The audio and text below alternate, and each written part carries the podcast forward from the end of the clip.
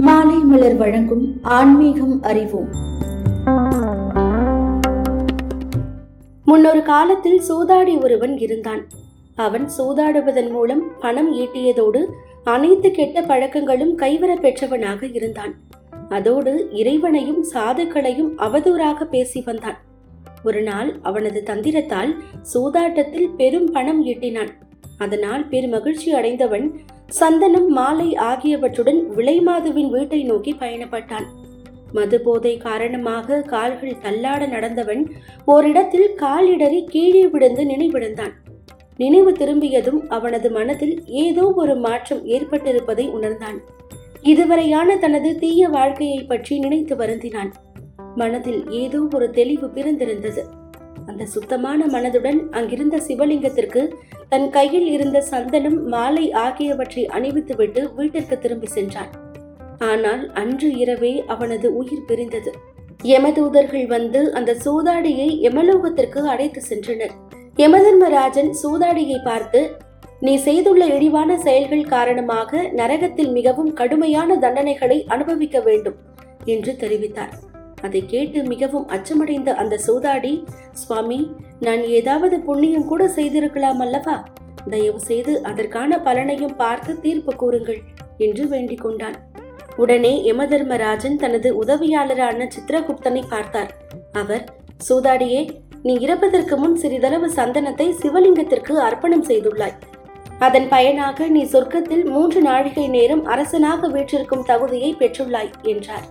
அதை கேட்ட சூதாடி சுவாமி அப்படியானால் முதலில் சொர்க்கத்தில் நான் அனுபவிக்க வேண்டியதை அனுபவிக்க அனுமதி தாருங்கள் அதன் பிறகு நரகத்தில் நான் அனுபவிக்க வேண்டிய துன்பங்களை மொத்தமாக அனுபவித்துக் கொள்கிறேன் என்று கேட்டான். அவனது கோரிக்கை ஏற்றுக்கொள்ளப்பட்டது. சூதாடி சொர்க்கலோகம் அழைத்து செல்லப்பட்டான். அங்கு இந்திரனிடம் நடந்தவற்றை கூறி மூன்று நாழிகை நேரம் நீ இந்திர பதவியை துறக்க வேண்டும். இவனது அரச பதவி காலம் முடிந்ததும் நீ மீண்டும் பதவியேற்றுக் கொள்ளலாம் என்று சொல்லப்பட்டது. அதன்படி இந்திரன் அரியணையில் இருந்து இறங்க சொர்க்கலோகம் எனப்படும் தேவர்களின் உலகத்திற்கு சூதாடி அரசனானான். மூன்று நாழிகை நேரத்தில் என்ன செய்யலாம் என்று சிந்தித்தவன் ஈசனை சரணடைந்தான். அதோடு பொருளின் மீது போதையின் மீது இருந்த பற்று அவனுக்கு அறவே அற்று போயிருந்தது. ஆகையால் தனது அதிகாரத்திற்கு உட்பட்ட பொன்னையும் பொருளையும் பிறருக்கு தானமாக கொடுக்க தொடங்கினான்.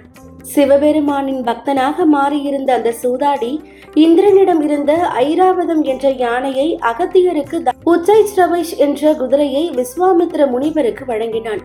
காமதேனு என்னும் பசுவை வசிஷ்டருக்கும் சிந்தாமணி என்னும் ரத்தினத்தை காலக மகரிஷிக்கும் கற்பக மரத்தை கவுண்டின்ய முனிவருக்கும் அளித்து விட்டான்.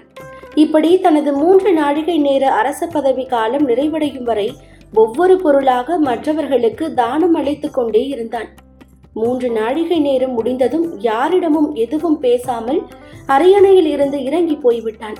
தேவேந்திரன் திரும்பி வந்து பார்த்தபோது அமராவதி எனப்படும் சொர்க்கலோகமே பொன் பொருட்கள் இன்றி வெறுமையாக காட்சி தந்தன. உடனே கோபத்துடன் யமலோகம் சென்றவன் யமதர்மரே நீங்கள் என்னுடைய பதவியை ஒரு சூதாடிக்கு கொடுத்து தகாத பணியை செய்து விட்டீர்கள். அவன் அமராவதியையே வறுமைக்குரியதாக மாற்றிவிட்டு சென்று விட்டான். என்னுடைய பொன் பொருள் ரத்தினங்கள் அனைத்தையும் முனிவர்களுக்கு தானம் அளித்து விட்டான் என்று முறையிட்டான் அதற்கு யமதர்மன் தேவர்களின் அரசனான நீங்கள் இழந்துவிட்ட பொருட்களை எண்ணிதான் மிகவும் வருந்துகிறீர்கள். உங்களுக்கு அவற்றின் மீதான பற்று இன்னும் போகவில்லையா? நீங்கள் இதுவரை பல நூறு யாகங்களை செய்து பெற்ற பலனை விட இந்த மூன்று நாழிகை நேரத்தில் அந்த சூதாடி செய்த தானங்களால் அதிக பலனை அடைந்து விட்டான். அதோடு இனி அவன் அனுபவிக்க இருந்த நரக தண்டனையும் ரத்தாகி போனது. தன்னிடம் அதிகாரம் கிடைத்த பின்னும் அதை அனுபவிக்க துடிக்காமல் மற்றவர்களுக்கு நற்காரியங்களை செய்பவனே மேலானவள். நீங்கள் முனிவர்களுக்கு வேண்டியதை கொடுத்து அவர்களிடம் இருந்து பொன் பொருள் ரத்தினங்களை பெற்றுக்கொள்ளுங்கள் என்று அனுப்பி வைத்தார். தொடர்ந்து இணைந்திருங்கள். இது மாலை மலர் வழங்கும் ஆன்மீகம் அறிவோம்.